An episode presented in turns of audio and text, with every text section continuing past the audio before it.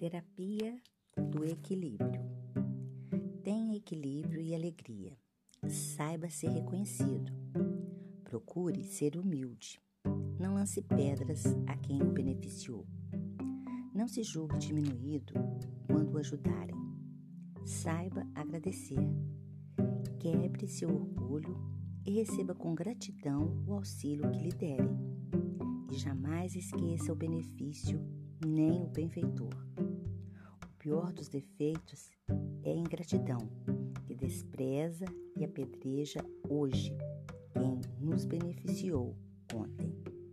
Deus os abençoe e boa reflexão.